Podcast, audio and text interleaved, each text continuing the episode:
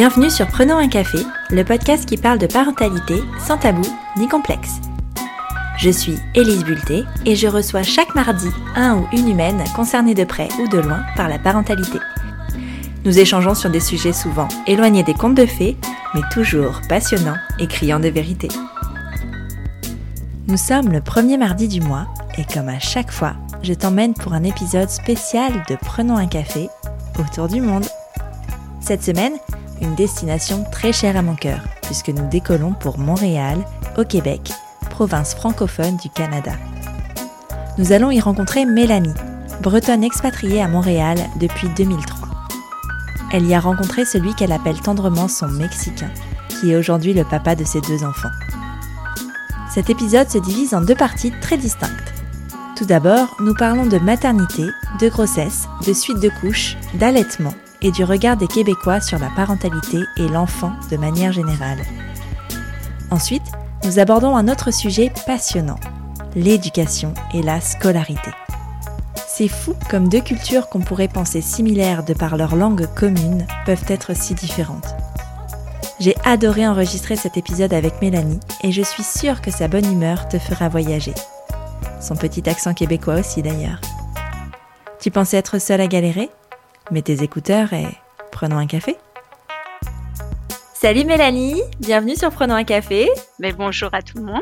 Euh, je suis ravie de te recevoir pour cet épisode spécial, donc il y a un hors-série euh, autour du monde.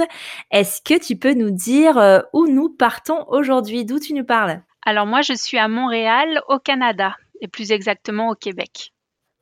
C'est, euh, tu, tu n'imagines pas à quel point c'est un endroit que, que j'aime moi personnellement puisque c'est un, un c'est vraiment une ville euh, Montréal en tout cas euh, dans laquelle j'aimerais vivre un jour. Donc euh, donc je vais certainement te poser énormément de questions.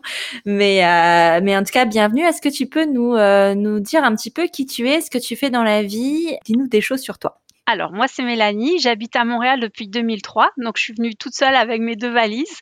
À l'époque, on avait le droit de deux valises. Euh, je suis euh, donc, j'organise des, des, événements euh, à l'Université de Montréal depuis euh, maintenant euh, presque une dizaine d'années. Un petit peu moins, mais presque.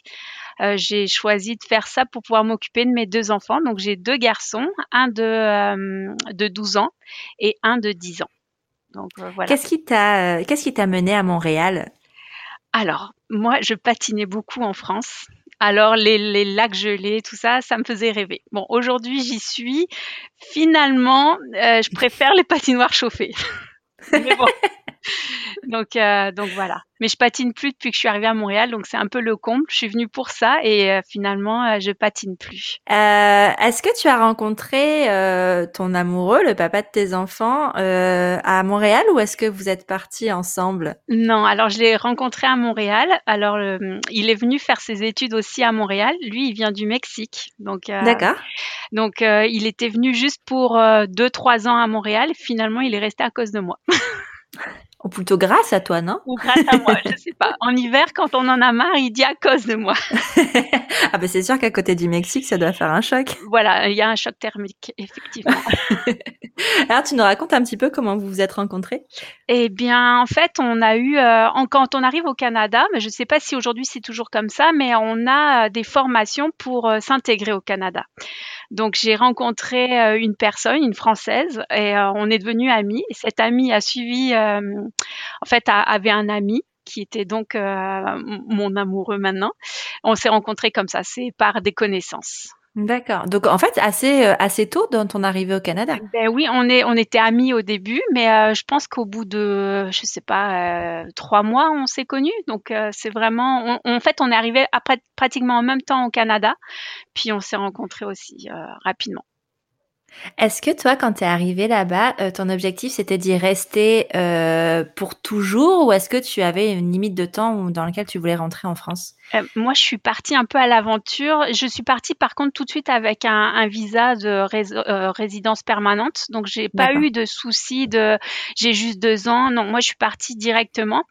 Du coup, je pense que c'est on se pose la question beaucoup plus que quand on sait que c'est deux ans, on en profite un max. Moi, j'ai j'étais, j'ai eu un début pas toujours facile. Alors au niveau du travail et tout, bah il faut, j'ai eu beaucoup de petits boulots et du coup la pression des parents en Europe qui disent t'es parti pour ça?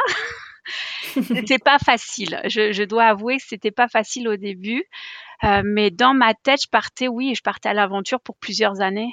Et euh, c'est le cas en fait. Mais euh, j'ai eu des doutes au début quand c'était un travail beaucoup moins intéressant que ce que j'avais en France, un salaire moins intéressant.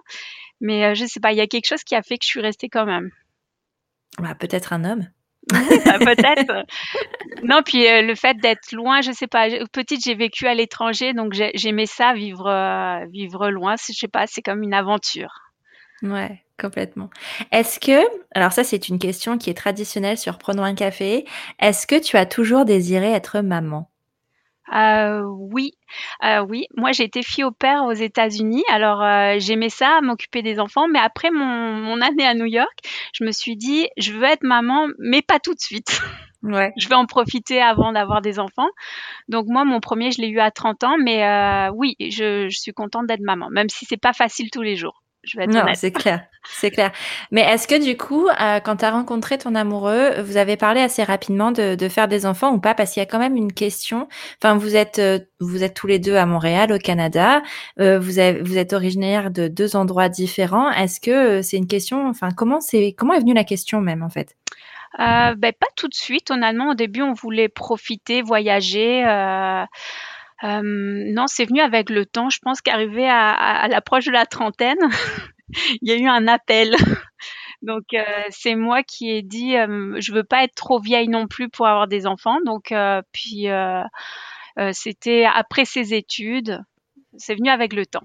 Quand vous avez eu ce projet d'enfant euh, au niveau du travail, enfin une fois que tu es tombée enceinte, comment ça se passe en fait? Les congés maternité, euh, l'annonce, est-ce que c'est quelque chose qui est bien vu ou c'est quelque chose au, au contraire qu'il faut un peu cacher? Alors, moi, au début, bah, j'ai attendu d'être sûre parce que euh, bah, c'est bah, c'est toujours mieux. Puis, euh, euh, le travail, non, ça s'est bien passé. Non, ça s'est bien passé. Honnêtement, j'étais avec une petite équipe. Moi, je travaillais beaucoup avec des Français. C'était un peu une petite famille, un petit cocon. Donc, honnêtement, euh, à ce niveau-là, j'ai rien à dire. Je, veux dire, euh, Ouais. je l'ai annoncé. Je pense que j'étais enceinte de presque quatre mois. Mais euh, Ouais. le, le plus dur, c'était vraiment le avant. C'était euh, la gestion de trouver un médecin, tout ça. Ça, pour moi, ça a été Ah ouais compliqué. Oui, vraiment. Euh, moi, je suis tombée enceinte pendant un pic des naissances. avec un manque de médecins pour me suivre. Donc, j'ai j'ai un peu galéré avec mon premier bébé, juste pour les premières fois, trouver un médecin pour me suivre. Ça, ça a été euh, presque l'enfer. J'ai j'ai téléphoné à une, une trentaine de personnes et à la fin, j'ai supplié la, la secrétaire de pas me laisser dans la rue. Bon, c'est vraiment ce qui s'est passé. Donc j'ai été suivie, mais pris un peu par euh, OK, on va vous prendre parce que vous n'avez pas autre chose. Mais euh, mais c'était plus ça que le travail, je vais être honnête. Ah ouais, c'est fou ça. Pourtant, c'est quand même euh, une grande ville, tu vois, tu t'attends à ce qu'il y ait quand même beaucoup de possibilités, beaucoup de médecins. Eh ben non, c'est c'est très euh, non, c'est ici à Montréal, enfin au Québec, c'est très très difficile d'avoir un médecin. On, euh, il faut être euh, il faut être euh, vraiment conscient de ça. Quand on est malade, bon, on peut aller aux urgences si on est vraiment malade, mais euh, pour un suivi de grossesse, on va pas aux urgences, je veux dire. euh, mais euh, non, c'est compliqué. Enfin moi, c'était compliqué euh, en 2008 parce qu'il y avait vraiment ce- cette demande euh, vraiment importante au niveau des suivis. Et comment ça se passe alors le suivi de grossesse euh, euh, à Montréal?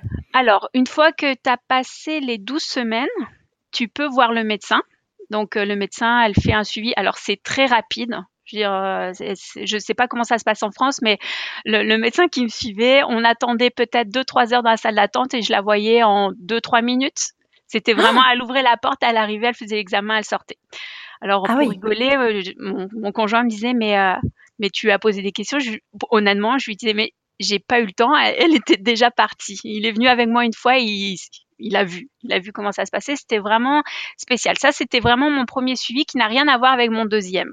Je tiens à dire. Ça, ça dépend vraiment de la personne et, euh, et du lieu, je pense. Elle, elle avait euh, quatre salles en même temps et elle avait quatre patients en même temps et puis ça roulait, ça, ça roulait vraiment. Donc, euh, mais c'est ce qui m'a permis d'avoir un médecin. Oui, oui, c'est que à ce moment-là, c'était, tu avais pas tellement le choix, Voilà.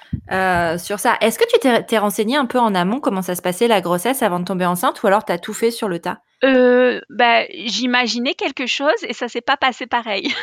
Ouais. J'a j'avais discuté avec des personnes, mais heu, ça dépend vraiment du médecin. Je savais par contre, comme j'avais moins de 35 ans, que tout ce qui était suivi pour la trisomie, par exemple, c'était pas couvert. Donc c'était à, c'était à moi de gérer ça. Donc heu, je savais qu'il fallait faire ça avant, je pense 15 semaines. Donc ça, j'avais, j'avais tout préparé, heu, pris mes rendez-vous, heu, comme il fallait dans du privé parce que ça, c'était important pour moi, heu, de savoir avant. Heu, qu'est-ce que j'ai aussi fait, heu, une échographie, heu, moi-même enfin pour mon plaisir, on va dire en 3D. Ça, ça on le fait pas ici. Puis il y a que moi, j'ai eu que 2, heu, 2 échographies pendant mon suivi. C'est Ah ouais! pas du tout la même chose, heu, qu'en France, je pense. Bah oui, c'est ça. Beh, en France, on a, heu, 3 échographies obligatoires, celle du 1er trimestre, celle du 2e et celle du 3e et sur la 1er trimestre, c'est celle qui détermine tu parlais de trisomie, heu, ils regardent la clarté nucale justement pour voir s'il y a un risque ou pas de trisomie et selon, heu, si tu as un risque un peu plus élevé, tu fais les examens complémentaires, en fait. Bah, moi, j'étais trop jeune pour le Ouais. faire. Ils considèrent que c'est pas tout le monde. Je pense qu'à l'époque, c'était 35 ans. Aujourd'hui, je pense que ça a changé, mais ça, je suis pas sûre. Ouais, d'accord Heu et et donc les échographies, elles étaient aussi expéditives que que tes rendez-vous, Heu, heu, en 3 minutes? bah, c'était rapide, je dois dire. Bah, là, c'était à l'hôpital, c'était pas c'était pas chez, chez le le médecin qui me suivait. J'allais à l'hôpital, j'avais un suivi, puis les les les, les échos étaient envoyés au médecin après. D'accord, c'est OK. je pense qu'en France, c'est au même endroit, mais pas pas pas là où Ça dépend. Ça dépend des des praticiens. Il y a des praticiens qui ont, heu, tout le matériel de d'é d'échographie, donc ils le font, heu, là. Moi, par exemple, tu vois, pas du tout. C'est j'allais dans un cabinet libéral d'échographie, il y avait, enfin, c'est de la radiologie en en général, ils faisaient pas que les échographies, mais en tout cas, ils faisaient ça parce que la personne qui me suivait n'avait pas le matériel à qu'il fallait. Mais hem, mais ça dépend. Il y en a qui font leur suivi à l'hôpital et tout est fait à l'hôpital. Enfin, ça dépend vraiment de c'est du cas par cas, en fait. OK. Bah, nous, à l'hôpital, on a donc l'échographie et puis les tests de glucose. Moi, c'est les 2 choses que Ah j'ai oui. fait pour le diabète, heu, de grossesse. Ouais. Le fameux. Le fameux, exactement, un peu atroce. Heu, autrement, qu'est-ce qu'on a? On a, alors par contre, bon, nous, heu, au Canada, il y a des CLLC, c'est un peu le médecin de famille, heu, qui se trouve dans cet endroit-là. C'est public, c'est gratuit et heu, on peut aller à des séances d'information. Donc moi, je voulais faire les choses bien, donc j'ai été aux séances d'information, dans mon quartier et heu, bah, on apprend des choses heu, on a peur, ça dépend au choix. Mais on a des informations comme, il faut éviter de boire 2 litres de coca par jour, ce que je pensais pas être nécessaire d'expliquer, mais oui, ou ne pas donner du ketchup au bébé. Ah bah, Bon. peut-être que c'est nécessaire, peut-être qu'ils s'ils donnent ces infos, c'est qu'à un moment, ils se sont rendus compte que ça l'était, en fait. Oui, donc Important. oui, c'est sûr. Donc heu, moi, j'étais un peu, heu, surprise par ce genre d'informations, mais oui, ça doit exister. Ou les types d'accouch d'accouchements possibles au Canada, donc tout ça est expliqué. Donc Tu dirais que peut-être, tu vois, ton exemple sur le coca et le ketchup, ça me fait penser peut-être à une différence un peu culturelle. C'est vrai qu'en France, on n'a pas, heu, cette notion, enfin, heu, de coca ou de ketchup, c'est logique, mais peut-être qu'en Amérique du Nord, ça l'est moins, en Ouais. fait, finalement. Bah, disons que moi, j'étais dans un petit quartier, mais j'étais, heu, dépendante d'un CLLC plus grand, dans un quartier peut un peu plus défavorisé, on va dire, à Montréal. Donc c'est peut-être pour ça aussi, malheureusement. Ouais, oui, c'est ça, ça joue beaucoup. Concernant encore une fois le con le suivi de grossesse, heu, le congé maternité commence à partir comment ça fonctionne le congé maternité, heu, au Québec? Alors, on a 2 possibilités. On a un long congé, donc heu, presque d'1 année où on peut avoir, à peu près 9 mois de de congé. C'est sûr qu'en fonction du temps qu'on choisit, bah, on est plus ou moins bien payé. Ouais. Donc moi, le 1er la 1er, heu, le 1er bébé, j'ai choisi 9 mois, heu, donc c'est, heu, je pense quelque chose comme 18 semaines en congé maternité, payé à 70 et après, si on choisit le le court, on est encore à 70% donc jusqu'au 9e mois du bébé ou d 55% à peu près si on choisit 1 an. C'est un peu moins d'1 an, mais c'est à peu près ça. Ça commence au moment où soit le bébé naît, comme moi j'ai fait, j'ai vraiment été jusqu'à la fin. J'ai posé les derniers jours de vacances avant, mais j'ai pas commencé mon congé avant d'avoir le bébé. Bon, ça s'est bien passé pour moi, donc heu, j'ai pas eu besoin de m'arrêter. Hem, mais euh, ensuite, le, donc on a le congé maternité, mais on a le congé parental. Et ça, on peut le séparer. Soit on peut faire moitié-moitié avec le père, ou le père prend tout, c'est au choix. Mais moi, j'ai travaillé pendant neuf mois, j'ai tout pris. mais le papa a cinq semaines. Ah, c'est génial. le papa a cinq semaines. Alors moi, j'ai eu la chance d'avoir un conjoint qui a perdu son emploi, qui a retrouvé un emploi pendant mes deux grossesses, ça a été pareil. Donc il a jamais pris ces cinq semaines. Ah. Mais je trouve ça bien quand même d'avoir, si le papa peut avoir cinq semaines, je trouve ça vraiment bien qu'il y ait ça euh, ici au Canada.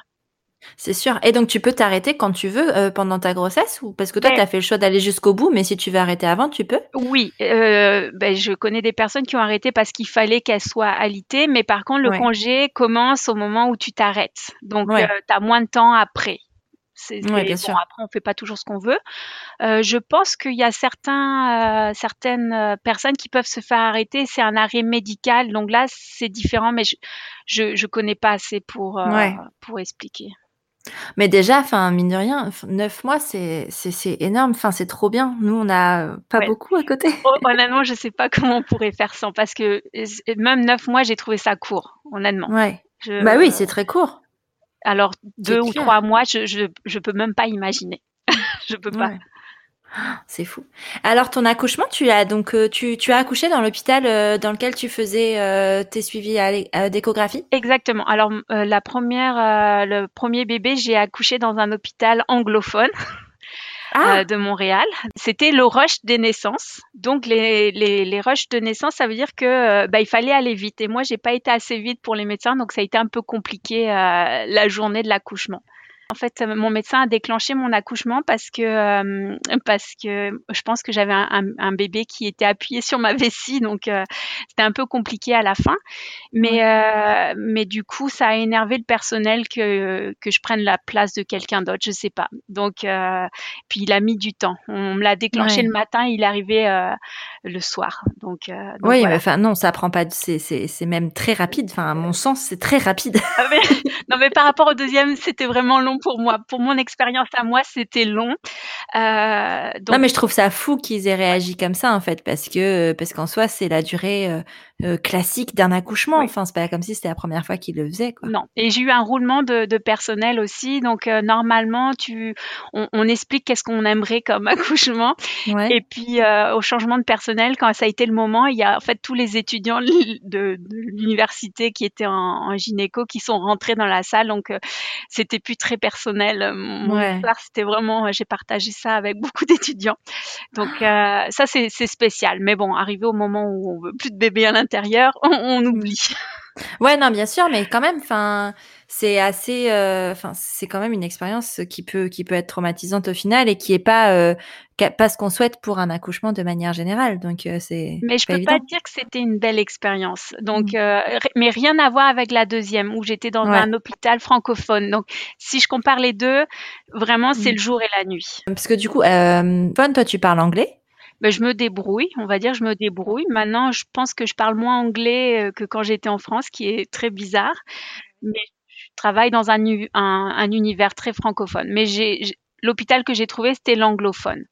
Donc, euh, donc euh, c'est sûr que euh, dans les moments de stress, l'anglais peut-être pas ne vient pas forcément tout de suite dans ces moments-là. Bah, c'est ça. Et puis même ensuite de couche, parce que une fois que tu as accouché, le séjour à la maternité dure combien de temps? C'est très rapide. Moi, j'ai accouché le soir, je suis restée une journée à l'hôpital et je suis sortie. D'accord. Et c'est comme ça, peu importe le moment, ou c'est parce que bah, c'était lié Parce que ça va, parce que ça va bien. Ouais. Parce que j'ai eu un accouchement normal, j'ai pas eu de césarienne. Je pense que césarienne c'est deux jours, trois jours en fonction, mais non, ça va très vite. On reste pas dans l'hôpital. Ouais, donc, donc il y a un donc on, accouche, il y a un suivi pour le bébé très rapide aussi. Alors moi j'ai eu un bébé qui avait un CIV, donc un, petit trou dans le cœur. D'accord. Une fois qu'ils l'ont dit, bah, j'ai été référée dans un hôpital en cardiologie tout de suite. Donc, pour enfants. Donc ça, par contre, on est suivi. Euh, S'il y a quelque chose, on est suivi. On est suivi rapidement. Puis euh, une fois qu'on rentre à la maison, il y a quand même une infirmière qui nous appelle Alors normalement, elle se déplace, mais pour mon premier, elle s'est pas déplacée, c'est moi qui me suis déplacée. Mais bon, le, premier, c'était spécial. On va dire que... Ah oui, t'as pas été gâtée j'ai, Non, c'est... Non, non. Le deuxième, si je raconte les deux, ça n'a rien à voir. Le deuxième, c'était dans un, un, hôpital francophone. Euh, l'accouchement s'est passé, mais super rapidement. La seule chose, c'est que la personne qui devait garder mon premier bébé était pas disponible ou n'a pas pu se rendre ah. disponible. Je me suis retrouvée dans une salle d'accouchement avec mon grand ce qui n'était pas prévu ah au programme. Ah, toi, tu me raconteras après. Attends, finis le premier, puis bon, le premier, le premier. Donc, euh, euh, donc voilà. Donc, euh, une fois qu'on est sorti de, de, de l'hôpital, ben, on, est livré à nous-mêmes. Alors, c'est vrai que ben, quand c'est le premier, c'est un peu spécial. On nous apprend pas à, à, manipuler le bébé. Alors, pour le bain, je sais qu'en France, on, on montre comment donner un bain. Moi, je me suis retrouvée avec petite crevette et je savais pas comment euh, le manipuler. C'était un peu impressionnant. Enfin, moi, j'ai trouvé ça un peu difficile. Ah bah oui. Et puis même te demander de te déplacer pour un rendez-vous juste après, tu sais, ou si euh, les, les sages-femmes ou les infirmières viennent à la maison, c'est qu'il y a une raison. C'est que les, les, mamans, les jeunes mamans sont censées euh, se reposer, sont pas forcément en état de se déplacer. c'est fou. Oui, j'ai pris ma poussette et je suis partie voir l'infirmière qui était euh, un peu spécial. Euh, sa préoccupation, c'était de savoir s'il avait un lit. ah bon? Après, elle me demandait pourquoi j'avais accouché naturellement. J'ai eu un gros bébé. Je fais bah parce que c'est, je sais pas, il est sorti et voilà. Euh, et, euh, et pourquoi j'étais sortie de l'hôpital? Parce qu'il avait la jaunisse. Et là, moi, je le savais pas quand on m'a dit de sortir. Donc, euh, mais bon, c'était le premier accouchement. Ouais, j'ai l'impression que tu as quand même beaucoup de force de, de caractère parce que c'est un suivi qui aurait pu avoir des grosses conséquences, enfin un non-suivi même, qui aurait pu avoir de grosses conséquences pour la suite en fait. Ben oui, alors par contre, il nous donne un, un guide de, de, plusieurs centaines de pages où euh, normalement. Que tu as le temps de lire quand tu ben, viens d'avoir un bébé. Pas vraiment. Il nous le donne avant, donc normalement on devrait le lire, j'imagine avant. Mais euh, j'avais feuilleté j'avais lu des livres, euh, mais j'ai trouvé ça un peu difficile parce que par rapport à mes amis où il y a un suivi peut-être tous les mois avec un médecin pour dire euh, comment ils mangent, non, nous on est laissé, moi je trouvais, je trouve qu'on est laissé à nous-mêmes. C'est-à-dire que pour la nourriture, tout ça, euh, c'est difficile le temps. Euh, alors moi j'ai eu un, mon premier en plus, j'ai pas eu un bébé tout doux. et il avait quelques difficultés euh, au début. Et euh, ça m'a pris six mois de savoir ce qu'il avait, mais en fait il avait une allergie alimentaire euh, grave, donc il souffrait beaucoup. Donc, ouais, tu le euh, savais pas. Ben non, je le savais pas. Donc ça, ça a été difficile. Maintenant, avec le recul, quand j'ai parlé avec des médecins qui gèrent des enfants euh, allergiques, ben en fait, tous les symptômes qu'il avait, euh, ben, on aurait dû comprendre. Mais les médecins qui m'ont suivi au début ne suivaient pas vraiment d'enfants et n'avaient pas l'habitude. Donc on s'est retrouvé à avoir à gérer, ben, moi, à gérer un bébé qui qui allait pas très bien. Ouais. Donc, et tu disais, il n'y a pas de suivi pour les bébés tous les mois? Non, non, euh, il y a les vaccins. Ouais. Donc j'imagine que pendant le vaccin, ils regardent si quand même le bébé va bien. Euh, moi, je dirais ça. Euh, c'est à nous de venir, si on a besoin de le peser, on peut venir dans, dans ce qu'on appelle le CLLC et le peser, le mesurer, mais non, il n'y a pas de suivi avec le carnet de santé. Non, il n'y a pas ça.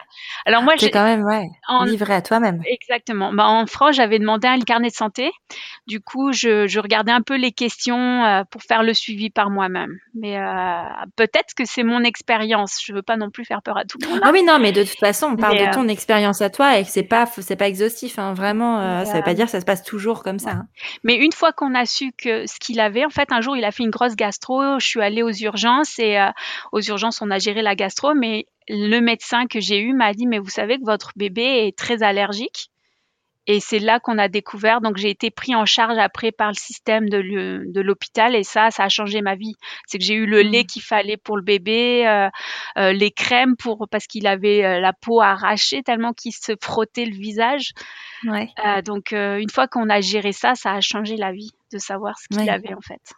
Ah bah oui, tu m'étonnes. Mais c'est fou parce que tu te dis que s'il y avait eu un suivi, tu vois, plus régulier et euh, obligatoire, peut-être que ça serait pas, enfin, ce, serait vu avant et qu'il n'aurait pas eu euh, ces mois de de, de, souffrance et c'est, enfin, je trouve ça assez fou qu'il n'y ait pas de, de suivi euh, plus, euh, plus approfondi. Ben, il existe parce que ben, je travaille dans le milieu médical, je suis pas médecin, mais, mais du coup j'ai testé euh, ce qu'on doit suivre normalement quand on est médecin et en trois questions on aurait pu découvrir ça à la naissance parce que j'ai un père qui est asthmatique, ma belle-mère aussi, donc c'est un terrain favorable à l'allergie et les problèmes de peau. Donc, Parce que tu, tu l'as allaité ou pas? Ah oui, j'ai allaité. Je l'ai allaité euh, jusqu'au moment où j'étais en vacances en France. Il avait peut-être deux mois et demi, trois mois. Et là, c'était euh, un peu. Euh, les gens en France étaient un peu outrés qu'à trois mois, je, je l'allaite. Ça a été terrible. j'ai été, ah fait un petit blocage même. Parce que, Parce que le regard des gens en ah France. Oui, terrible. Rien à voir avec le Québec. Mais vraiment, euh, mais vous l'allaitez à cet âge-là, euh, il, devrait prendre des biberons, euh, tu vas pas l'allaiter en public. Alors que c'est des questions que je me suis jamais posées au Canada. C'est, c'est tout est fait pour euh, pour qu'on allaite en fait ou qu'on soit c'est la norme en fait ouais il y a des salles d'allaitement euh, dans les cafés personne nous regarde bah c'est donc euh, le deuxième, j'ai attendu avant d'aller en France longtemps. Mais mais de manière générale, le regard sur l'autre, euh, en tout cas, bah, moi tu vois, j'ai vécu à Vancouver, donc c'est pas c'est pas le Québec, mais ça reste le Canada. Et le, le regard sur l'autre, je trouve, et il n'y a pas de jugement en fait. En tout cas, moi je l'ai ressenti comme ça quand j'habitais là-bas. Euh, ce que tu vois pas en France, donc il y a peut-être ce côté-là aussi qui doit beaucoup jouer. Non, c'est sûr, c'est différent. Et puis euh, après, c'est difficile, euh, surtout quand c'est un premier, on ne sait pas si on fait bien les choses, donc je me suis posé trop de questions. Et j'ai fait un... Après, ben, en fait, j'ai arrêté l'allaitement pratiquement à cause de, mon voyage en France. Waouh Ouais. Mais c'est fou. Est-ce que euh, quand euh, toi au Canada, quand tu as eu ton premier enfant, tu avais des gens autour de toi qui euh, qui avaient déjà des enfants, qui pouvaient qui pouvaient un peu t'aider ou tu étais vraiment seule? Non, j'étais pas mal seule en fait. Pour, pour être honnête, ouais, j'étais, ouais, je me suis retrouvée. Et puis, ben, en fait, oui et non. C'est-à-dire que pendant ma, ma grossesse, j'ai fait beaucoup de sport. Donc, j'allais faire des cours de aqua naissance, aqua c'est pas naissance, mais à quoi Ouais, la préparation un peu euh, à quoi gym, mais euh, pour la naissance. Exactement. voilà. Euh, dans la piscine, je me suis retrouvée avec une autre maman, une française, qui était enceinte en même temps que moi. Donc, en fait, on est devenus amis. Surtout qu'elle venait de Bretagne comme moi, donc c'est sûr que ça. Puis on a eu un congé maternité ensemble.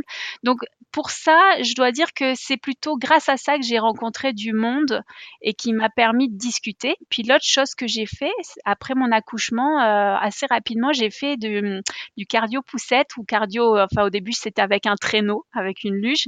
Donc là, on était plein de mamans euh, à faire du sport dans le Mont Royal euh, avec nos, traîneaux et nos bébés. Donc ça permet aussi de parler et de, poser des questions et, ça, ça m'a beaucoup aidé, je pense, vraiment, et de pas être seule non plus.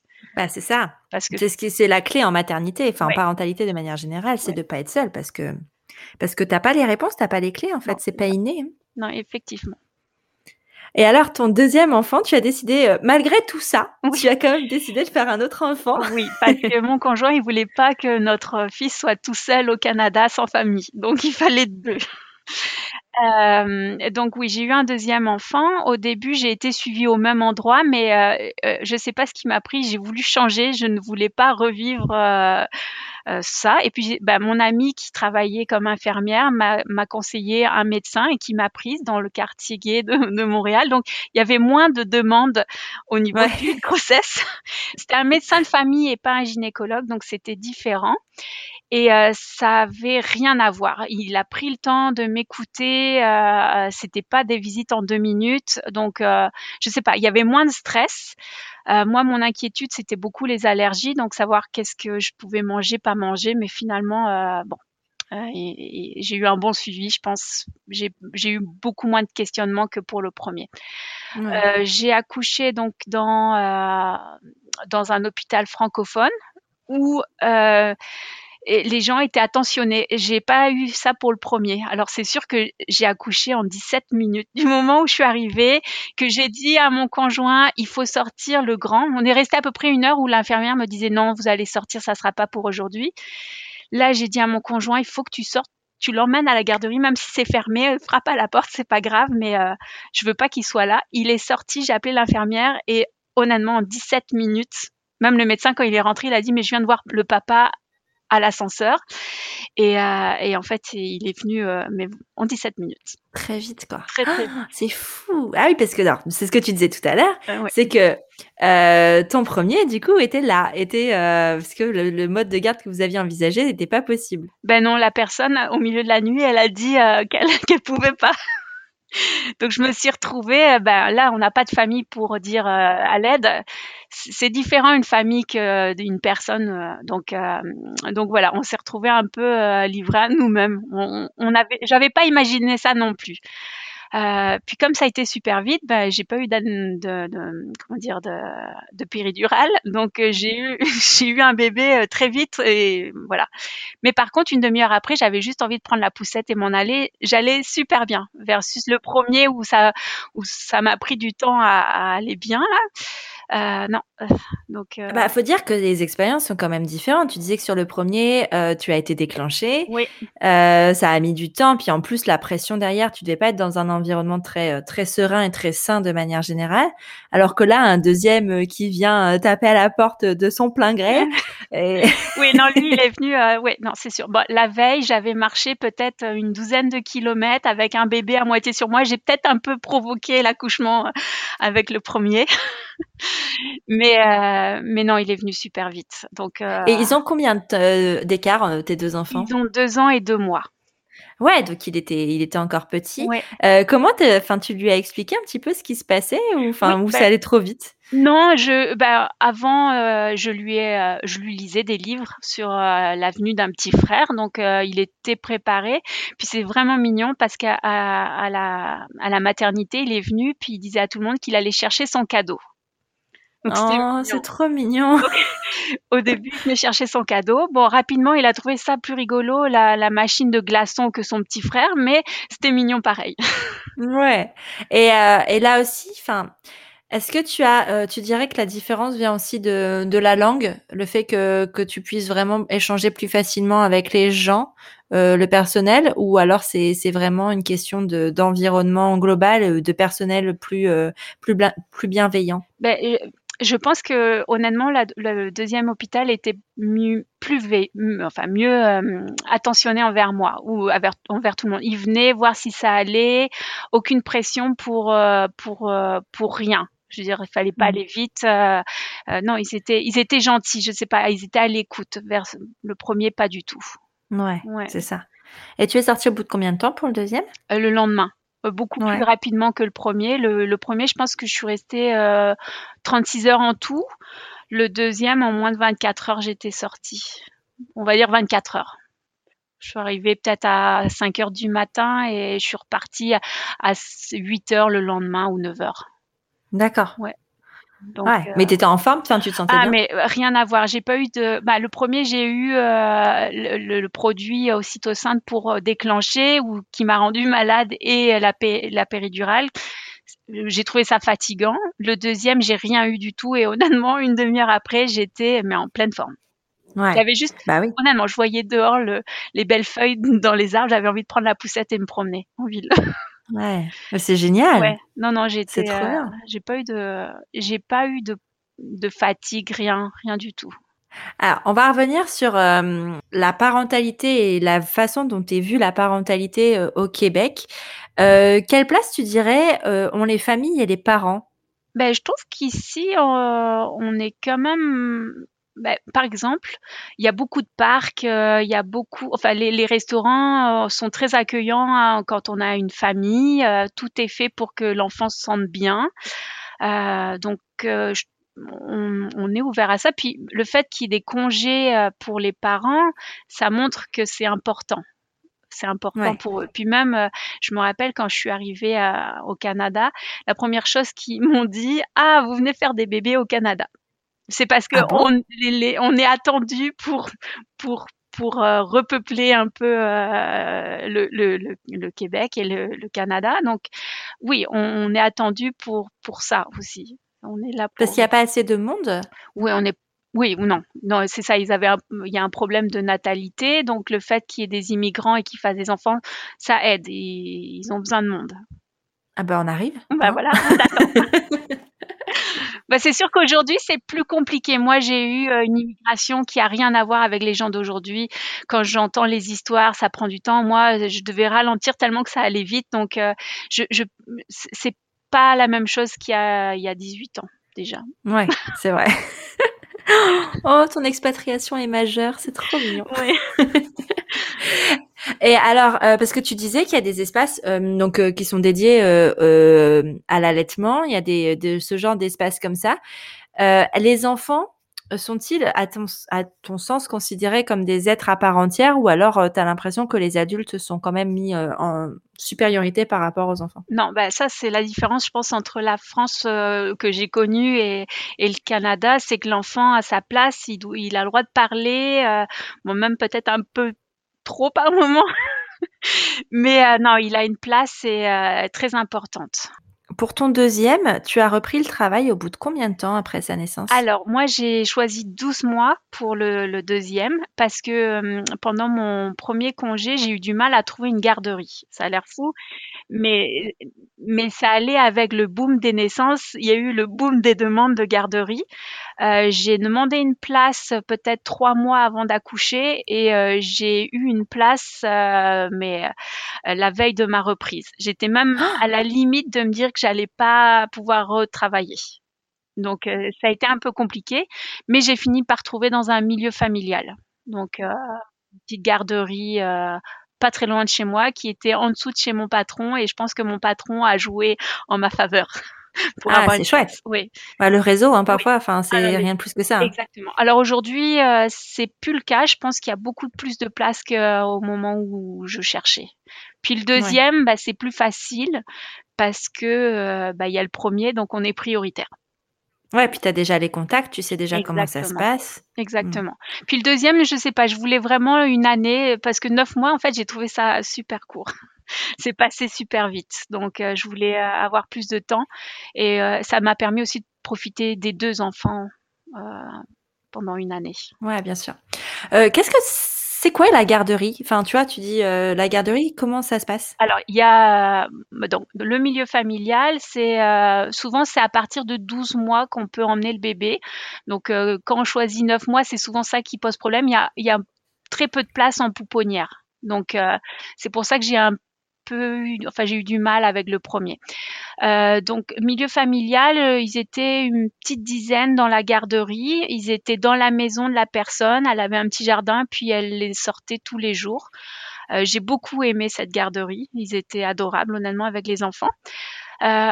À 18 mois, j'ai eu une place que j'avais demandé donc trois mois avant mon accouchement. Donc il avait trois ans mon premier et il a une place en CPE. Donc là c'est une garderie qui est subventionnée.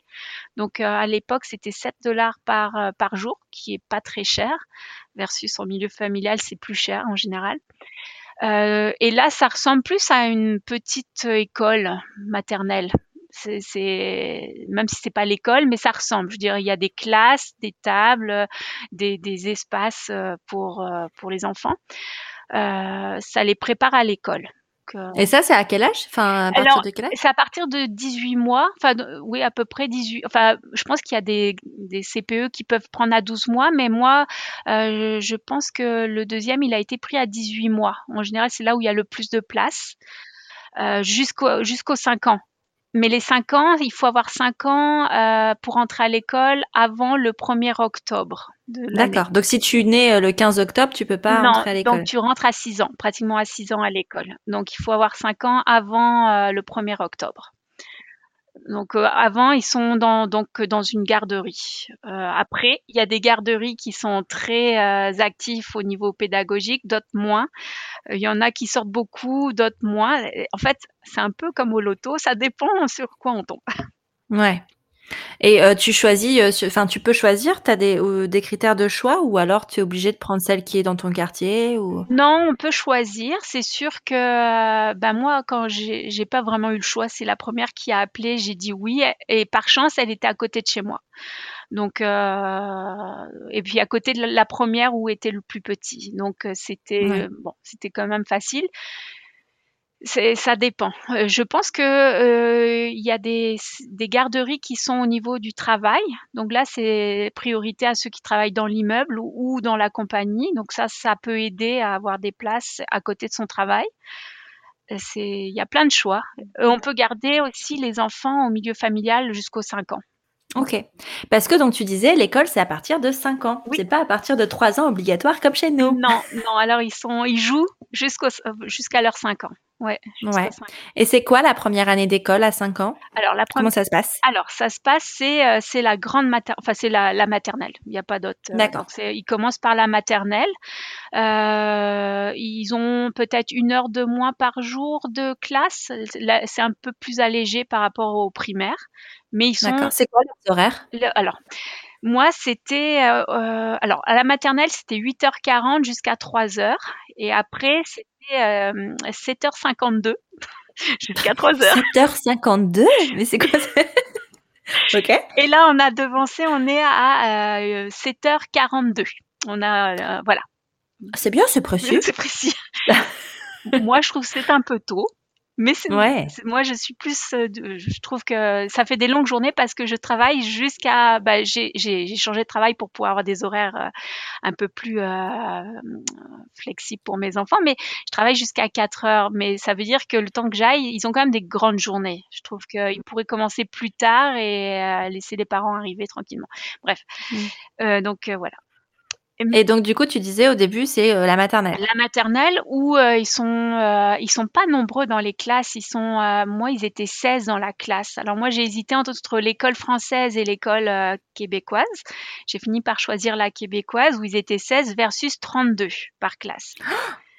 À l'école française. Et l'école française, c'est exactement le même système qu'en France. Oui, oui. Là, il y a la moyenne section, euh, grande section. Oui, c'est la, c'est la mm. même chose. Sauf que comme j'étais dans les booms des naissances aussi, les booms des inscriptions, donc il était sur les attentes, ce qui m'a fait basculer dans le système euh, québécois. Mais... Et au final, est-ce que tu en es contente?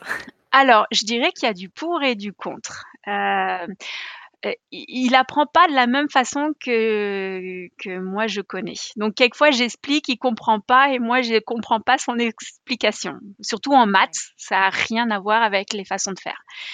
Euh, pour la confiance en soi, je trouve que le système québécois est sûrement excellent. Je veux dire, ils, apprennent à prendre leur place, à parler devant du monde, à s'exprimer devant des adultes. Euh, que je pense que qui est un peu différent en France. Je suis sûre que ça change, mais mais ça n'a rien à voir. Ça, ça change pas encore tellement. Euh, on sait surtout, on est en France sur du savoir académique plus que du savoir être en fait. Oui, c'est ça. Ils, ils, apprennent vraiment à s'exprimer et pour le mien un peu trop. Ah ouais? c'est difficile. Il apprend à négocier, c'est fou. C'est c'est vraiment fou. Euh, la, chose qui, qui manque, je trouve, c'est la rigueur. Moi, j'ai l'écriture. Moi, j'aurais aimé qu'il apprenne à écrire comme il faut en attaché. Si on apprend en attaché, on apprend en attaché. Mais un coup, c'est attaché, un coup, c'est pas attaché. Ça dépend de la prof.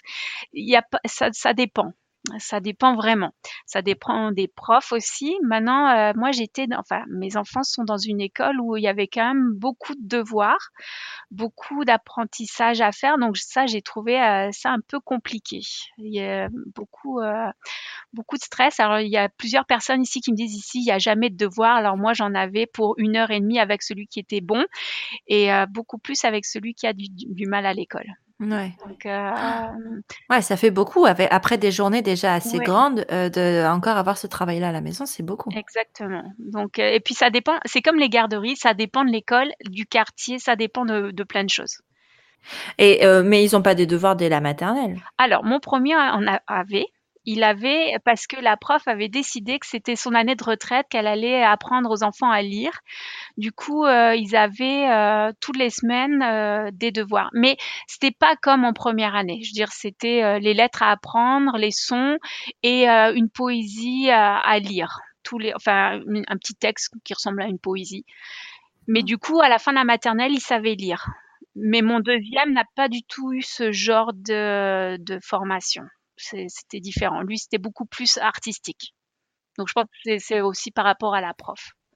Ouais, c'est ça. C'était plus dans la manipulation, comme ce qu'on fait d'ailleurs en maternelle en France, j'imagine. Euh, plus dans la découverte. Et alors ensuite le système scolaire, comment ça marche? Alors après il y a le primaire, il y a alors ça, ça va de la première, deuxième, troisième jusqu'à la sixième année. Donc ça en primaire. Donc il y a une année de plus de, de primaire qu'en France. Euh, il y a beaucoup moins de vacances. Et je pense que les journées, malgré tout, sont un peu plus longues. Donc, quelquefois, je me pose des questions.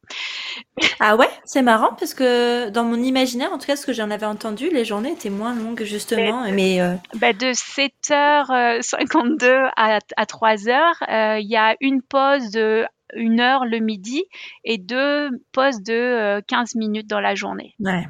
Bah, tu vois, pour faire le parallèle, moi, ma fille, elle est, elle a trois ans, hein, donc, euh, enfin, elle va avoir quatre ans. Donc, elle est en maternelle, elle est toute petite, mais elle, elle commence l'école à 8h30 et on vient la chercher à 16h30.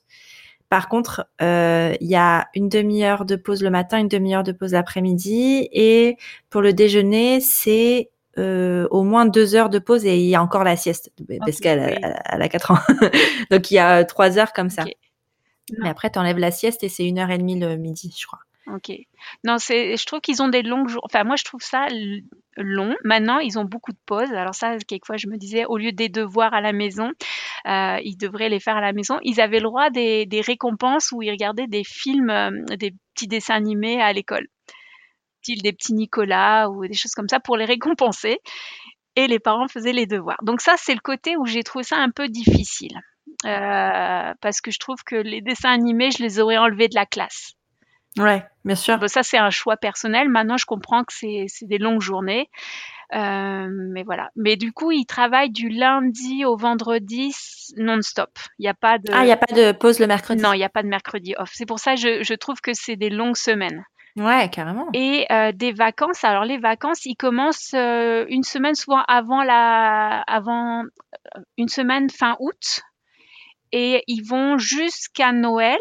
Euh, sans vacances. Après euh, Noël, donc à Noël, il y a 15 jours en général. Après, il y a la semaine de la relâche, c'est au mois de mars, donc euh, la première de mars en général. pour Montréal. Je sais que en dehors de Montréal, ça peut être une semaine avant ou après, ça dépend. Et après, ils tiennent jusqu'à la fin, la fin juin. Ah, c'est dur. Oui, mais ils ah. rajoutent des journées euh, pédagogiques, c'est-à-dire qu'il y a mmh. dix jours pédagogiques, mais ils sont, ça peut être un, mercredi, un vendredi, mais ils sont dispersés dans, dans le mois. Ouais, mais c'est que dix jours, tu vois. Oui, et en général, c'est difficile de poser cette journée-là au travail. Enfin, moi, j'ai pas de chance, mais à chaque fois, euh, c'est des journées qui sont importantes. Dans mon travail, je peux jamais les poser. Donc, euh, ils sont à l'école. On peut, euh, il y a un service de garde qui est, qui est mis en, place. Donc, ça, au moins, ah on, peut, on peut les laisser à l'école. Ouais, mais quand même, quand tu regardes sur une année, c'est énorme, tu vois. Parce que nous, on a quand même beaucoup de vacances, tu vois. On a deux semaines en, fin octobre, deux semaines à Noël. Là, ma fille est en vacances, par exemple. il y a deux semaines en février, euh, deux semaines en avril. Et après, euh, de début juillet jusqu'à début septembre, ils sont en vacances. Mais c'est pour... Et il n'y a pas les mercredis. Mais, mais finalement, ce que je me rends compte, je pense que des pauses sont nécessaires pour apprendre. Je, parce que je, je, compare avec mon frère et puis quelquefois je me dis, ils apprennent, euh, ils apprennent presque plus vite en France en ayant plus de pauses. Donc le cerveau a le temps de, de faire des pauses et de jouer et de penser à autre chose et du coup ils apprennent peut-être plus facilement. Puis ils sont fatigués. Enfin, après, je te dis, moi, c'est parce qu'elle est encore, enfin, elle est petite, mais je pense que c'est comme ça pour tous les enfants.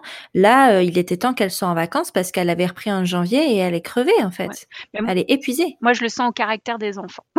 ouais. non. mais c'est ça. Même quelquefois, je me dis, même s'il y avait de l'école, mais une pause de devoir, juste pour que le soir, on arrive, on puisse jouer, ça serait, euh, ça serait différent. Et puis au niveau de l'école, donc là, moi, mon plus grand, il est rentré au secondaire il y a encore un autre univers. Euh, le secondaire, donc c'est euh, ce qui correspond au collège, lycée. On va dire c'est un mythe parce que c'est cinq ans. Euh, et donc ça c'est toute une aventure aussi, c'est-à-dire que en sixième année ils ont des examens d'entrée dans les écoles. Ah ouais? Oui. Alors, un mini bac. Un mini bac. C'est-à-dire qu'il y a les écoles publiques où tout le monde peut rentrer et il y a des programmes enrichis ou des écoles privées. Alors nous, on a décidé euh, euh, de le mettre dans une école privée pour le secondaire, ce qui est souvent conseillé. Euh, enfin, les gens autour de nous, c'était inconcevable de le mettre ailleurs. Puis entre eux, à l'école, ils se motivent aussi pour entrer dans les écoles. Donc toute la cinquième année, en général, il y a le stress de je dois apprendre pour passer mes examens début de la sixième année. Donc ils ont quoi? Ils ont 11 ans, 11-12 ans quand ils passent les examens. Et honnêtement, c'est stressant. c'est stressant parce que moi, j'avais jamais vécu ça, donc je pouvais pas expliquer à quoi ça ressemblait les examens. Et euh, entre parents, je dois avouer que c'est c'est un peu caché pour éviter qu'ils prennent la place de quelqu'un d'autre. C'est limiter euh, les places. Il y a de la compétition. Énorme, c'est incroyable. Je pensais pas vivre ça, mais mais j'ai trouvé ça tellement plus difficile que euh, nous après le bac. Vous savez, je sais pas. Mais ça, ça, ressemble, enfin tu sais, au système vraiment nord-américain, c'est ça, en fait, où tout est compétition et même après. mais je pensais c'était si tôt, tu vois. Je savais qu'il y avait ça après, tu sais, pour rentrer à l'université mais pas, euh, pas si tôt, quoi. Mais oui, euh, pour donner une idée, il y a mon fils voulait rentrer dans une des écoles euh, de Montréal. Il y avait 136 places et ils étaient 1750 à passer l'examen. Bon, il est rentré dans les listes d'attente, donc il n'a pas été choisi. Et moi, je suis contente de passer une école un peu, un peu trop élitiste à mon goût, un peu trop moi je. Et du coup, c'était pas l'école que je voulais. Euh, et je lui ai dit déjà d'être dans une liste d'attente, faut être fier. Je veux dire, c'est quand même 136 euh, places pour 1750. Je veux dire, c'est quelque chose.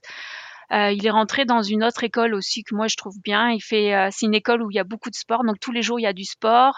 Euh, il est rentré dans une équipe de football américain, comme dans les films. Oh là là, est-ce qu'il est quarterback? Bah, Le sport, il est dans le dans la Covid, ils n'ont pas le droit de jouer. Ils ah sont dans une classe bulle où c'est que des joueurs de football, ils n'ont pas le droit de toucher le ballon. Mais c'est horrible, ça doit être tellement frustrant. Alors on a acheté l'équipement, on a tout acheté, mais il peut pas le mettre. Oh. Donc ça c'est triste, c'est vraiment triste. Oui. Euh, mais euh, mais c'était quelque chose euh, ces examens. Je dois dire que je je sais pas. moi moi je serais une personne qui donnerait les infos pour dire comment ça se passe mais c'est très caché. Alors, ce qu'on a fini par faire pour mon fils, on lui a payé une simulation parce que forcément, il y a des, choses qui existent pour préparer l'enfant aux examens. Et du coup, on lui a offert ça pour, bah, qu'il n'arrive pas un peu au dépourvu devant sa feuille d'examen. Ah, c'est marrant parce que en fait, ils apprennent mine de rien en étant petits à être plus qu'à faire enfin à s'exprimer tout ça et à prendre confiance. Et j'ai l'impression que à contrario, ça, ce serait plutôt un système qui les casserait un peu quand ben, même. Alors moi, à l'école, euh, je trouve que, bon, moi, de mémoire, en France, quand on arrive à 10 et plus, on est dans la moyenne. Ici, quand on a 70% ou 75%, c'est pas très bon. Il faut arriver aux 90%. On, on, pousse toujours vers le haut. Et ça, je trouve ça difficile quand on a un enfant qui a un peu de mal.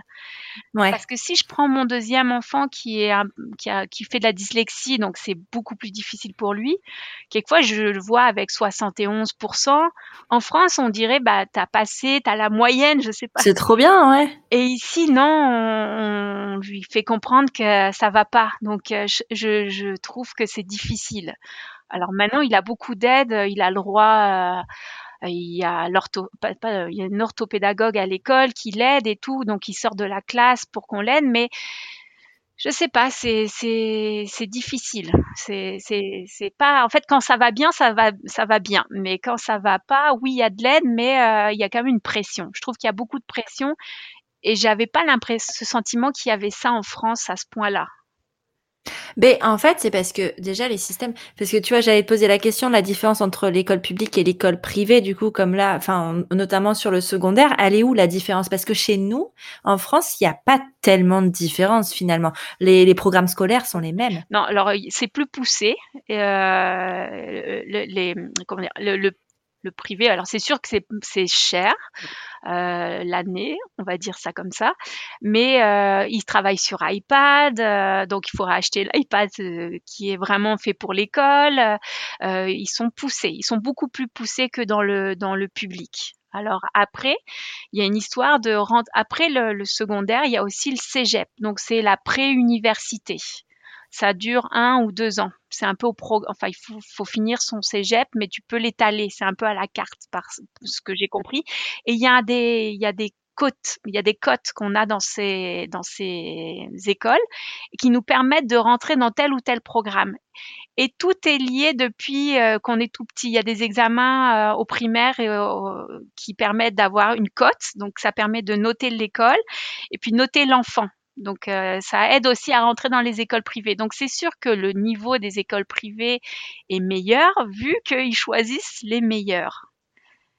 Moi, je trouve ça quand même assez aberrant qu'on note, enfin qu'un enfant euh, soit déjà mis dans une case dès le départ et qu'en fait, il sera comme ça, il peut pas changer, il peut pas évoluer en bah, fait. Enfin, je trouve ça. Il peut rentrer dans le système, euh, on va dire euh, public, mais après, c'est quand même plus difficile de choisir ce qu'on aime vraiment pour pour l'université. Je veux dire, il y a, y a je vais prendre médecine parce que c'est le milieu où je travaille à l'université. C'est, il faut avoir une très bonne cote. Je veux dire, euh, tout le monde ne peut pas rentrer en médecine. Par contre, si on compare avec la France, une fois qu'on est rentré, on y reste. C'est plus les examens où tout le monde peut rentrer dans la première année et on enlève. Non, une fois qu'on est en première année, on reste jusqu'à la fin normalement, sauf si on veut partir. Donc, euh, mais, ça, ça joue déjà petit.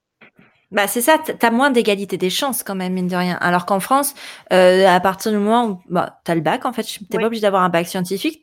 Enfin même ça existe plus de toute façon le bac scientifique. Je sais pas comment c'est exactement maintenant, mais euh, mais dès que t'as le bac, tu peux entrer en médecine si tu veux et c'est à ce moment-là, à la fin de la première année de médecine, où tu sais si tu continues ou pas. Mais au moins tout le monde a une chance en fait. Non, ici c'est vraiment, euh, il faut ce que je, enfin, ce que j'explique à mes enfants, il faut être conscient qu'il faut bien travailler aujourd'hui parce que ça a une incidence sur le futur et, euh, et, les notes. C'est dur pour des enfants, ça. Oui. Alors peut-être que c'est moi. Ça, je pense que ça dépend du quartier où on habite. Moi, j'habite un quartier où euh, où les gens ont quand même des carrières, où c'est important les études.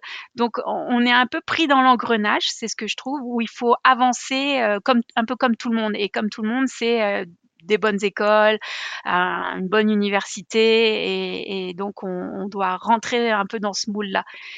Ça se peut que quand on arrive et que hum, on arrive dans un autre quartier avec un autre environnement, on le ressent moins. Parce que moi, les, les écoles privées, c'est pas moi qui ai mis la pression à mon fils, c'est mon fils qui se l'est mis tout seul par rapport aux copains. Parce qu'entre eux, il fallait rentrer dans la meilleure école. Donc il y avait une compétition entre eux. Qui allait rentrer, qui était capable. Après, euh, ce que j'ai expliqué à mon fils, c'est aussi il y a, y a, des grandes familles qui rentrent plus facilement dans des écoles que d'autres. Bah voilà, c'est pas forcément que du mérite. Exactement. En fait, c'est un peu tout ce qu'on voit dans les, euh, dans les séries un peu à l'américaine où tu as cette élite là comme ça qui a des facilités, c'est un peu ça quoi. Oui, alors maintenant, euh, les prix des écoles privées, on a de la chance, ici elles sont un peu subventionnées, donc elles sont quand même moins chères qu'aux États-Unis. Euh, aux États-Unis, je me serais même pas posé la question. Je pense qu'il serait allé dans le public. Ici, euh, je, suis, je suis capable de l'emmener dans le, dans, le, dans le privé. Ok. c'est assez impressionnant. Je suis, je suis vraiment contente d'avoir eu cette conversation parce que c'est euh, bien, c'est intéressant de voir les différences comme ça entre. Je pense que jamais je me serais posé ce genre de questions en France. Mais vraiment, c'est, je sais pas, je trouve que il y a un stress, il y avait un stress pour entrer à la maternelle, un stress, bah, ça a commencé avec la garderie, la, maternelle, ça a été compliqué d'avoir une maternelle, et ainsi de suite. Donc, euh, et puis le pauvre, comme, comme le boom des naissances continue, il est toujours dans les classes où il y a moins de place. Donc, euh, donc voilà. Donc il y a une, c'est une compétition. C'est vrai qu'ici, euh, on n'a pas ça en fait. À part quand tu veux entrer dans des grandes écoles après le bac, mais avant ça, euh, t'as pas spécialement de. Bah, ici, il y a certains milieux où tu vas aller dans la maternelle d'école privée, mais c'est pas. Euh... Enfin, t'as pas des critères comme ça, enfin de, de réussite, t'as pas d'examen, t'as pas tout ça. C'est plus, c'est plus de la liste d'attente et de, de selon le nombre, enfin du moment où tu veux l'inscrire, plutôt que sur le le papier ou la réussite. Quoi. Mais pour donner un exemple, il y a un moment, j'ai voulu mettre mon fils dans le premier dans une école internationale parce que je trouvais ça intéressant. Puis l'école qui était reliée à mon quartier, et en fait, il y avait un examen d'entrée. Il avait 4 ans. L'examen, ah c'était une heure et demie avec sept personnes qui l'observaient dans un groupe de cinq enfants. Et après, mais, oui, moi j'ai jamais voulu lui faire vivre ça. Je me suis dit si ça commence comme ça, ça je peux pas. Je je veux pas en fait, je veux pas ça. Donc voilà. C'est qu'ils sont jugés en fait dès le départ, quoi. On les évalue dès le départ. Et alors l'autre chose que je voulais dire, parce qu'il y a beaucoup de gens qui me demandent, et l'anglais? Parce Mhm. qu'on est au Canada. Alors ça, c'est ma grande tristesse, c'est que le niveau d'anglais, euh, bah, disons, déjà, je n'ai pas le droit de mettre mes enfants dans le système anglophone. Parce, Ah bon? parce que T'as le droit d'accoucher dans le système anglophone, mais t'as pas le droit de mettre. Non, alors les garderies c'est différent, mais moi j'ai tellement eu du mal à trouver une garderie, j'étais pas à dire je veux une anglophone en plus parce que là je serais encore en train d'attendre- d'attendre.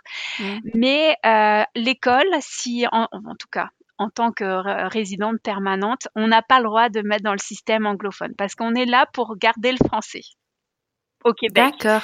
Donc euh, l'anglais est pas très, enfin ils ont deux heures euh, d'anglais par semaine mais euh, pas plus. Je veux dire, euh, Ouais. ils sont pas en. C'est important, euh, c'est un peu un côté chauvin euh, au Québec Oui. de, de vouloir garder la langue. Oui, Ouais. c'est ça. Sauf que ce que je me suis aperçue cette année avec mon, mon garçon qui était dans le privé, c'est qu'on m'a fait comprendre qu'il n'avait pas le niveau en anglais. Ah oui. Donc, je, je, parce que c'était impressionnant son niveau, parce qu'il est quand même né à Montréal. Mais moi, j'étais dans un quartier francophone, avec des gens francophones autour de moi. Donc, le pauvre, son niveau d'anglais n'est pas, n'est pas incroyable, apparemment. Et donc, on te demande au secondaire un bon niveau, mais au primaire, à l'école, on te le donne pas. Sauf qu'il y en a qui ont la chance d'être dans des écoles où il y a une année d'immersion. Sauf que mm, c'est pas toutes les écoles. Euh, si vous voulez venir ici pour l'anglais, c'est pas gagné. Ben, même déjà, euh, tu l'entends euh, en termes d'anglicisme, au Québec, il y en a presque pas. Tout est, euh, je trouve, tout est traduit Ben oui et non, peu. parce qu'on schedule quand même les horaires. Oui. Non, mais en fait, ils sont différents et dans la vie de tous les jours, ben, nous, on en a des différents et forcément, on entend plus ceux des autres. Ouais. Donc, euh, mais oui, j'envoie un courriel euh, plutôt qu'un email. Euh, j'envoie une infolettre plutôt qu'une newsletter. oui, c'est différent. C'est c'est différent. Ton, ton conjoint vient du Mexique. Il est, il est francophone ou, enfin, il Bah, parle il quelle parle langue? français à la maison, au travail. bah, en fait, au Canada, il parle, enfin oui, il parle français. Euh, mais à la base, il n'est pas d'une famille francophone, même si son père a fait des études en France. Disons que le français dans leur famille était important. Ouais. Et est-ce qu'il parle espagnol avec, euh, avec les enfants? C'est une très bonne question. non. Pour- pourtant, j'ai essayé, euh, j'ai tout essayé, même s'il dit que euh, c'est moi. En fait, je ne sais pas pourquoi, il n'a pas commencé à parler espagnol parce que je comprenais pas. Et moi, je lui dis, je vais apprendre en même temps qu'eux. Et je le dis, euh, j'ai vraiment essayé, mais non, euh, ils ne parlent pas vraiment. Alors, un petit peu, hein, ils sont capables de se débrouiller. Ouais. Mais le pire, c'est quand on allait au Mexique en vacances, on y va souvent parce que euh, pour voir la famille. ben, comme mon beau-père était là, il leur parlait en français parce qu'il était tellement heureux de pouvoir parler en français avec quelqu'un. J'ai dit, ça va Ouais. jamais finir cette histoire, ils vont jamais apprendre. Mais là, j'ai perdu mon beau-père. Et la dernière fois qu'on est allé, eh ben, ils n'avaient pas le choix de parler en espagnol. Donc, euh, ils se débrouillent, on va dire ça. Il faudrait y aller plus souvent. Mais à la Ouais. maison, non, ils parlent pas espagnol. C'est marrant. hein. Comme quoi, d'une famille, euh, ouais, mais d'une famille multiculturelle à l'autre, ça change, tu vois, parce que sur Prendre un café autour du monde, justement, j'avais des familles où, euh, euh, ben, il y avait euh, un parent francophone et un parent d'une autre langue, et en fait, chacun parlait de sa langue avec l'enfant. Euh, je me souviens de Charlotte, notamment, qui en Allemagne, son mari est euh, il est polonais, mais il parle allemand. Et elle, elle est française. Et en fait, donc lui parle en, al- en allemand à, à leur fille. Elle, elle parle en français. Et ensemble, ils parlent en Ah anglais. ouais, non, alors nous, c'est pas du tout ça, malheureusement. J'aurais vraiment aimé ça. Mais euh, on a des batailles à faire et celle-là, je l'ai perdue. Ouais.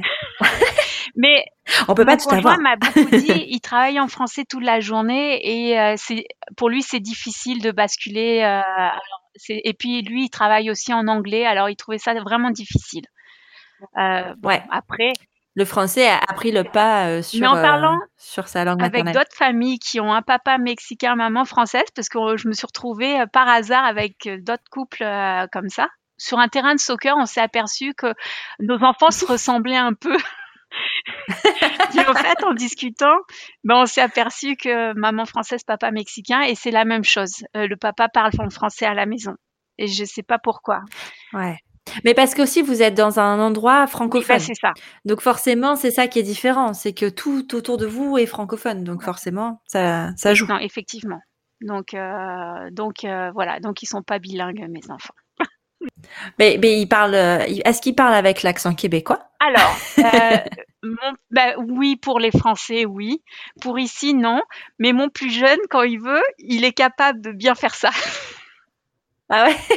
Oui, en ce moment, ils apprennent à chanter à l'école des chansons euh, de veillée, euh, les, chansons d'antan, mais qui ressemblent un peu à la Bretagne aussi, honnêtement. Hein. Et euh, là, alors là, il a l'accent, c'est terrible. mais non, ils sont capables de changer et je pense qu'ils changent même en fonction de s'ils sont avec moi ou avec leurs copains. Maintenant, à Montréal, je dois dire qu'il y a des gens qui viennent de partout. Alors euh, mes enfants, euh, leurs amis euh, viennent de partout. Et ça, je trouve c'est une chance. je veux dire, de toutes les couleurs et de toutes les langues. Pour eux, c'est normal. mais maintenant, j'habite à Montréal, ce qui est différent aussi, j'imagine, du reste du Québec. C'est, ça dépend, ça dépend. Ça, ça dépend vraiment d'où tu viens. Ah, c'est top. en tout cas, merci. On arrive à la fin de, de l'épisode. Merci beaucoup. Euh, alors moi, je t'ai découvert sur Instagram, mais c'est que je l'ai pas dit, grâce aux superbes photos que tu postes euh, tout le temps. J'adore, c'est génial. Où est-ce qu'on peut euh, te suivre et suivre un peu tes aventures? Quel est ton pseudo sur Instagram Alors moi, vous pouvez me suivre sur Melly Canada. Euh, donc, je, je, oui, j'essaye de trouver quelque chose de beau tous les jours pour mettre sur Instagram parce que j'ai eu un moment où j'avais plus envie d'habiter à Montréal. Donc, j'ai, essayé de trouver les bons côtés de ma ville. Donc, euh, voilà. Donc je partage ça sur Instagram et puis aussi avec mes stories. Euh, et puis j'ai aussi un blog. Donc j'essaye de faire partager euh, les, bonnes adresses de personnes, de mes invités, via des articles sur mon blog qui est bymelem.com. D'accord. Et une dernière question parce que tu as titillé ma curiosité. Euh, pourquoi tu voulais plus euh, habiter à Montréal? C'est pas toujours facile d'être loin de, de, de, son pays, de sa famille, de l'océan. Moi, je viens du bord de la mer normalement, donc là, ça me manque énormément. Euh, et puis les hivers, j'aime la neige quand elle tombe, mais l'hiver est long. On va pas se mentir. Et puis souvent à la fin, euh, après la semaine de relâche, euh, le printemps est long parce que jusqu'au mois de mi-mai, euh, il n'y a pas vraiment de fleurs ni, de feuilles dans les arbres et, le moral est un peu difficile, je, tiens à le dire. Puis aussi euh, le, le, moi je suis pas du matin, on aura compris, mais le soir, le, le soleil se couche tôt. Et moi, en Bretagne, l'été, au mois de juin, presque jusqu'à minuit, il fait clair. Et, ce côté où tu finis ta journée, tu as encore une journée de clair, ça joue beaucoup sur le moral, enfin sur le mien en tout cas. Donc je trouve ça un peu dur par moment. Euh. Tu penses qu'un jour tu reviendras en France? Et je sais pas, ben, c'est compliqué avec mon conjoint. Lui, euh, il aime la Bretagne. Alors il est allé euh, deux, trois, non, il est allé trois fois. Il n'a pas eu une goutte de pluie. Donc pour lui, la Bretagne, c'est le soleil et la chaleur.